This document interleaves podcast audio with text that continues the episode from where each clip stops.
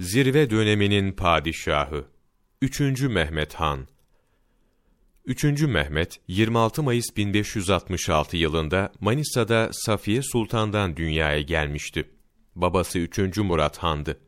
Bir rivayete göre Şehzade Murat Zigetvar seferine çıkmış bulunan babası Kanuni Sultan Süleyman'dan yeni doğan torununa isim vermesini rica etmişti. Bu kutlu haberi alan Kanuni de 2. Murat Han'ın oğlu Fatih Sultan Mehmet'i düşünerek Mehmet adını koymuştu. 27 Ocak 1595 tarihinde Osmanlı tahtına çıkarak 8 sene devleti idare edecekti. Sultan Mehmet, Osmanlı kaynaklarında Halim Selim, Kerim, Edip ve Vakur gibi sıfatlarla anılmıştır. Kendisi, İslam dininin hükümlerine büyük bir sadakatla bağlıydı. Beş vakit namazda cemaate müdavemet ettiği, Peygamber sallallahu aleyhi ve sellemin, dört halifenin, ashab-ı kiramın ismi anıldığında ayağa kalktığı rivayet edilir. Bütün Osmanlı padişahları gibi dindardır ve gayet kuvvetli bir tahsil görmüştür. Üçüncü Mehmet Han, entelektüel bir kişiliğe sahipti.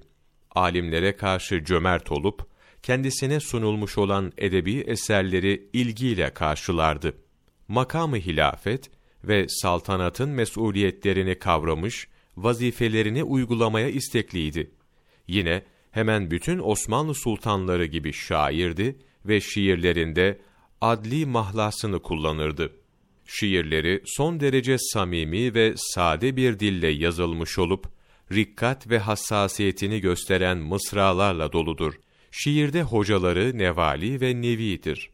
Vefatında Türkiye, dünyanın en büyük devleti olmakta devam ediyor, harici siyasette, misli görülmemiş kara ve deniz kuvvetiyle ağırlığını hissettirmekte, sözünü geçirmekte bulunuyordu.